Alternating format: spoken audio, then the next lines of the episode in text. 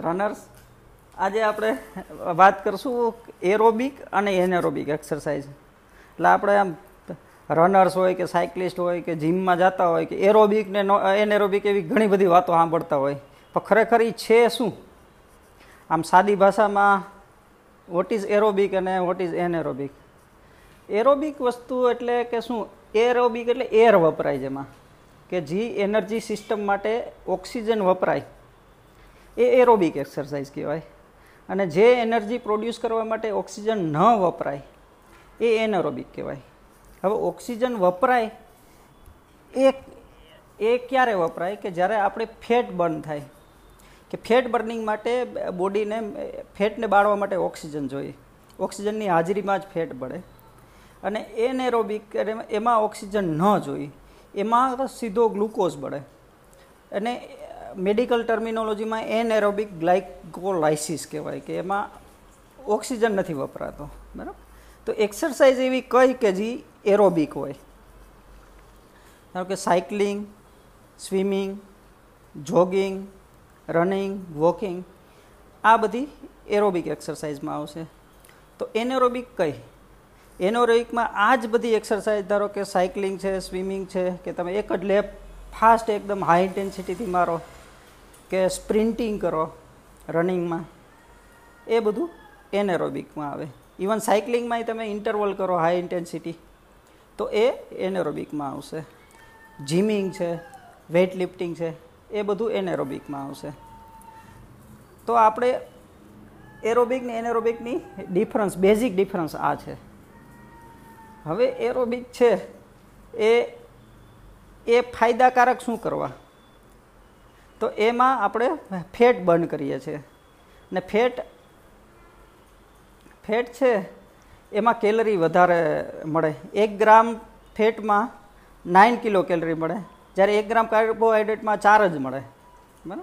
અને ફેટનો સ્ટોર આપણા બધાના બોડીમાં ખૂબ હોય છે. એટલે ફેટ વાપરતા હોય તો એ થોડું વધારે સારું પડે કાર્બોહાઈડ્રેટ કરતાં. અને બેયના ફાયદા, ગેરફાયદા છે. આમ તો એરોબિકના કોઈ ગેરફાયદા જ નથી. પણ એનેરોબિક તમે બહુ વધારે રિપીટેડલી કરો, તો તમને ઇન્જરીના ચાન્સીસ ને એ બધું રહે. બરાબર? તો એરોબિક કજ ખાલી કરે રાખો, તોય એટલું પેલું નથી ફાયદાકારક કે તમારો એક વોલ, રેશિયો હોય કે કેટલો તમારે એરોબિક કરવી ને કેટલી એનેરોબિક કરવી.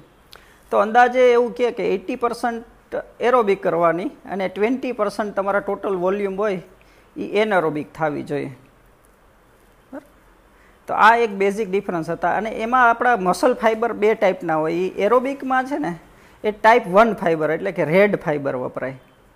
આપણા હ્યુમન બિઈંગમાં દરેક મસલમાં બે ટાઈપના ફાઈબર હોય. એક જો મસલ છે, એમાં એક ફાસ્ટ વીચ એટલે કે વ્હાઇટ ફાઈબર હોય. બાકી રેડ અને વ્હાઇટ ફાઈબર હોય. તો રેડ ફાઈબર છે, એ વધારે બ્લડ એને સપ્લાય હોય, વધારે કેપિલરીઝ હોય, એટલે એ લાલ કલરના હોય એમ. માઇક્રોસ્કોપમાં જોવે તો એ રેડ ફાઈબર એરોબિકમાં વપરાય અને વ્હાઇટ ફાઈબર છે એ એનેરોબિકમાં વપરાય. એટલે બેયનું બેલેન્સ હોય એ એ વધારે જરૂરી છે કે રેડ ફાઈબર એકદમ જ વધારે હોય, તો તમે, તમારું થોડું માસ ઘટી જાય. બોડી માસ થોડાક પતલા હોય, એટલે જે મેરેથોન રનર હોય, એ વધારે પતલા લાગશે. કારણ કે એમાં વ્હાઇટ રેડ ફાઈબર ડોમિનન્સી હોય. અને જેમાં વ્હાઇટ ફાઈબર વધારે હોય, ધારો કે બોડી બિલ્ડર હોય, અને સ્પ્રિન્ટર હોય, એના મસલ માસ થોડાક વધારે રહેશે. એટલે એ એ એનેરોબિક ડોમિનન્સ તમે એક્સરસાઇઝ કરો તો મસલ માસ થોડું વધારે રહે. અને એરોબિક ડોમિનન્સ કરો તો મસલ માસ થોડું લીન મસલ વધે. પણ બેનું બેલેન્સ રાખવું હોય તો એક એક એના રેશિયોમાં કરવી પડે કે ભાઈ એટી એરોબિક, ટ્વેન્ટી એનેરોબિક. અને આપણી મોટાભાગની જે સાયકલિસ્ટ છે, જે રેક્રિએશનલ સાયકલિસ્ટ હોય, એ જનરલી એરોબિક જ હોય છે. એટલે એક સારી વાત છે કે એમાં ફેટ બર્નિંગ વધારે થાય. અને રનિંગમાં ડિપેન્ડિંગ ઓન એફિશિયન્સી કે તમારો હાર્ટ રેટ કેટલો છે, એની ઉપર આધાર રાખે. કે તમારે સિક્સટી ટુ સેવન્ટી પર્સન્ટ તમારા મેક્ઝિમમનો હાર્ટ રેટ હોય તો એ એરોબિક રેન્જમાં આવશે. પછી એટી નાઇન્ટી પર્સન્ટ હોય તો એ એનોરોબિક થાય. તમે એ રનિંગ જ કરતા હોય કે તમે ઇવન જોગિંગ કરતા, સીડી ચડતા એટી નાઇન્ટી પર્સન્ટ તમારો પર ચડી થાય તો એ એનેરોબિક જ ગણવા. એટલે આ જે આપણે એરોબિક એનેરોબિકનું જોયું. હવે નેક્સ્ટ ટાઈમ એનું પ્રપોર્શન કેટલું રાખવું, કેવી રીતના કરવું એ જોશું.